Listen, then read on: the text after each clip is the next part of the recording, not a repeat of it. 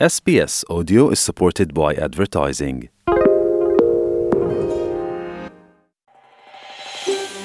Vi ste sa SBS-om na bosanskom.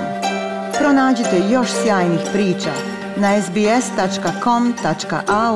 kosacrta bosnijan.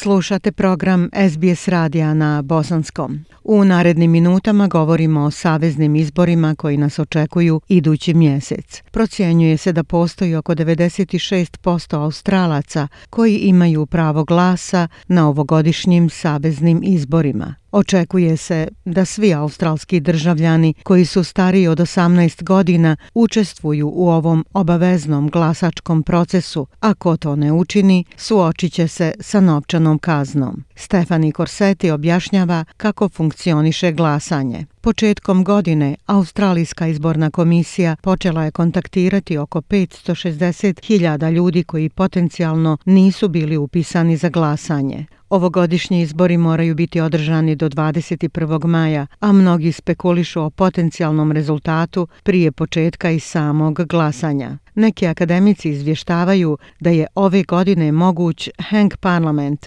viseći parlament, ali da sve ovisi o prebrojavanju glasova i ishodu. Hank Parlament, doslovno viseći parlament, je termin koji se koristi u zakonodavnim tijelima prema Westminsterskom sistemu da opiše situaciju u kojoj nijedna određena politička partija ili već postojeća koalicija nema apsolutnu većinu poslanika u parlamentu ili drugom zakonodavnom tijelu. Taj scenarij posljednji put se dogodio u Australiji 2010. godine kada je laboristica Julia Gillard obnašala ulogu premijerke Australije. Dakle, jedna od mogućnosti je viseći parlament, to jest situacija kada ni jedna stranka ili koalicija stranaka nema sveukupnu većinu u predstavničkom domu. Pomoćni istraživač sa Univerziteta La Trobe, Jan Talok, objašnjava šta se događa u tom slučaju. And that would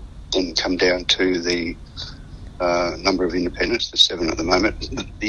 A to bi se onda svelo na broj nezavisnih kandidata. Trenutno ih ima sedam. Nezavisni bi onda odredili koja od glavnih stranaka formira vladu. Hank parlamenti postaju sve relevantniji jer manje stranke i nezavisni kandidati drže ravnotežu moći u modernim vladama. Vanredni profesor Univerziteta Griffith, Paul Williams, kaže da se Hank parlament oslanja na podršku manjih stranačkih klupa. So a government, a party needs to collate 76 seats together. And ironically, that's what Scott Morrison's Liberal National Coalition is sitting on at the moment. They're on a raise a thin majority. If they lost the seat dakle, vlada, stranka treba da spoji 76 mjesta. Ironično, to je ono na čemu trenutno sjedi liberalna nacionalna koalicija Scotta Morrisona. Oni žele prikupiti većinu. Ako su izgubili mjesto recimo ranije ove godine i izborima ga laburisti dobili, to bi dovelo do manjinske vlade i to bi zvanično bio Hank Parlament. U samom procesu glasanja važno je da se ljudi pridržavaju instrukcija za glasanje kako bi mogli reći svoje mišljenje i da njihov glas bude uračunat u odluci o tome ko će upravljati državom u budućnosti. Australska izborna komisija kaže da birači mogu zatražiti još jedan papir ako naprave grešku i žele ponovo pisati. Izborna komisija dodaje da je pravo i odgovornost građana da glasaju i da ljudi mogu završiti u zatvoru ako glasaju više puta na istim izborima. A za one koji predviđaju šta bi se moglo dogoditi, dr. Peter Chen sa Univerziteta u Sidneju kaže da ankete mogu dati određeni nivo indikacija. There are about 17 million Australians who will probably vote in the upcoming election. Postoji oko 17 miliona Australaca koji će vjerovatno glasati na predstojićim izborima, a anketari su uspjeli napraviti procjenu kako će svi ti ljudi glasati na osnovu uzorka od možda do 2000 ljudi i to je prilično dobar posao i prilično su tačni. Ivan Ekin Smith iz Australske izborne komisije ohrabruje sve ljude da ažuriraju svoje lične podatke u oči saveznih izbora.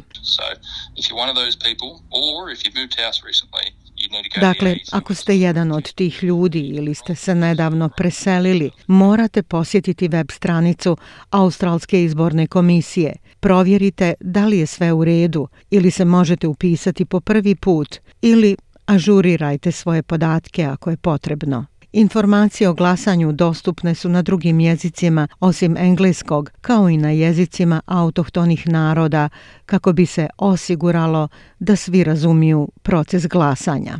Ja sam Aisha Hadži Ahmetović. Ostanite uz program SBS Radija. Like, share, comment.